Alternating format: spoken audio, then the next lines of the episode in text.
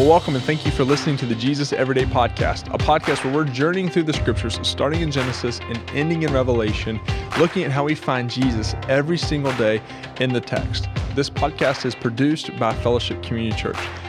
Well, welcome again to the Jesus Everyday Podcast, where every word, thought, verse, and chapter of the scriptures point us to the person of Jesus. We are followers of Jesus, following after the King of Kings, the Lord of Lords, Jesus Christ.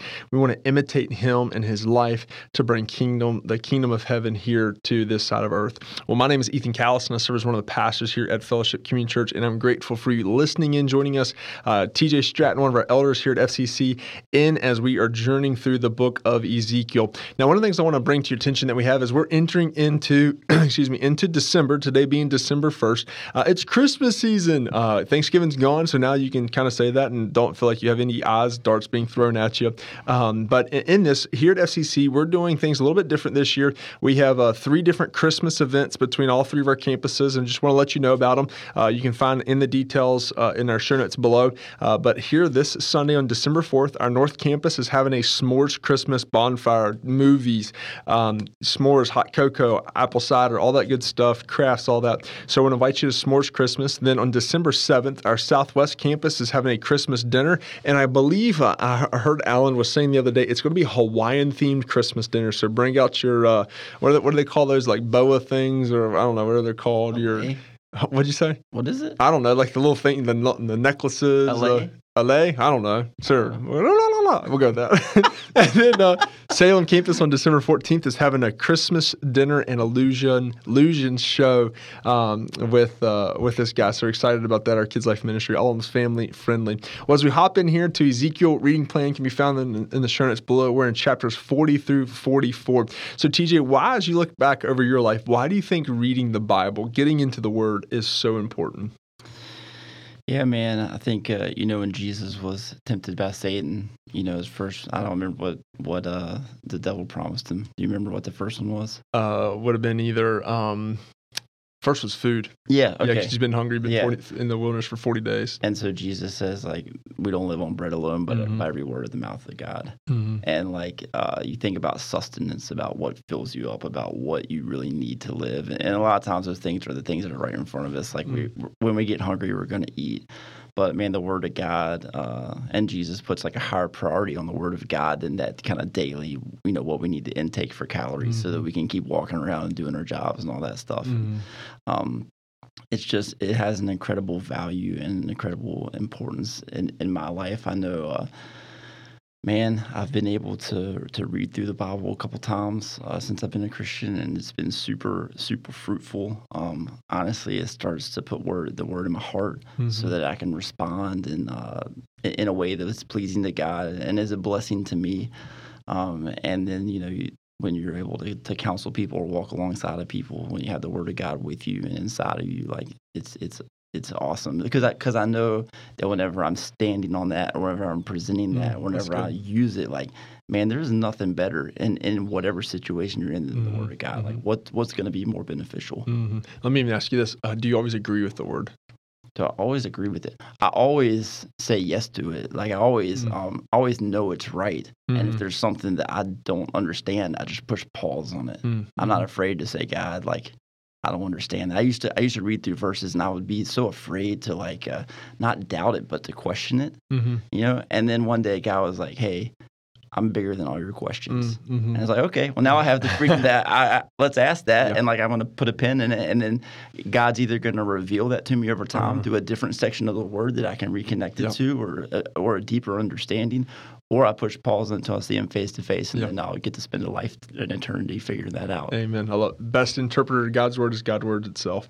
Cool. Well, as we hop in here to Ezekiel chapter 40 through 44, uh, what was the text that you highlighted in today's reading? Yeah, so I've got a couple that, that covers a couple of different chapters, if that's okay with you. Absolutely. Um, so I'm working out 42 and 43, and, and, really I think it starts in 41. I'm not 100% sure on that, but for like five or six chapters, God just lays out this really, really, really long blueprint for for this new temple, mm, this vision mm-hmm. of a new temple. And I wish that I could have had time to study like all the ramifications of what that is and mm-hmm. what it mm-hmm. like what it means to me and all that's just the, the broader concept of it. But I, I didn't wasn't able to go into it like that. But mm-hmm. um, so in verse in verse 42 just to show you like one little example it says uh, he measured it on all four sides it had a wall around it 500 cubits long and 500 cubits broad to make a separation between the holy and the common and it's just man it's like it's one of those uh, one of those sections in the Bible where it's kind of chapter after chapter of a lot of numbers, mm-hmm. a lot of mm-hmm. repetition, and sometimes you can get lost in it or be like, man, like mm-hmm. why why am I reading this right mm-hmm. now? And literally, that was my question for the day, like. Why why does God go through five or six chapters of literally giving me measurements of this temple? You know, I mean, I love architecture, so uh, I, in previous times when I've read through this part, I've like looked it up on Google, like people that have tried to recreate exactly what the dimensions and what that looked like, but, mm-hmm. but kind of why. And honestly, for for that day, I just sat in that like, why? I don't I don't really have any answers at that point. It's just why. It's like, man, uh, you know, maybe it's just that like God is is he is detailed. He knows everything. He's planned it out. Like there's nothing that that he does that's a happenstance or out of haste. Like it's all mm-hmm. maybe that's like I, I, really don't know. But mm-hmm. just kind of just just hanging out with that for a while and being kind of a little bit in awe of God and a little bit like just uh, that's one of the things I would put a question mark and, and tag. Like, I don't know. Yeah, yeah, yeah. Uh, but then I get to Ezekiel 43, and I'm not going to read this because it's a long passage. It's out of 10 or 11. But but basically, he's like, man, like I've I've created this exacting thing, and, mm-hmm. I, and I did it on purpose just to show you that I am holy and that I am perfect and that I have a standard. And it really, it's going to show them that like they don't have that same standard that mm-hmm. that he has, and that he is like everything that he's doing is perfect. And so it's just cool to me, like I had a question one day and I didn't know the answer to it. And then the next day, like God answered that question for me, why he was wanting to go through all that detail. Mm-hmm. So, so even when you look at this, because um, and I might be off here on the timeline chronology of things, but obviously, this is past the destruction of the first temple. This is past the exile. Uh, I think it's in the midst of the exile, possibly on the return for the, the, the, building of the second temple. So even when I was reading through it, it was more in lines like I was thinking back to like, um, excuse me, not Ezekiel. We're reading Ezekiel. I was thinking more of like Exodus, mm. uh, where it's like God is giving Moses the inscriptions as to how the the temple is supposed to. Well, at, at the time, the tabernacle is supposed to be built, and it's almost like a, a replacing of that. And even in the you know when you look in the Pentateuch, you see uh, the dimensions like three or four different times where God, it's like, I when I when I read that portion of scripture, I'm like, God, all right, I got this, yeah, man. Yeah, like, yeah, holy, how many times are we gonna go through this?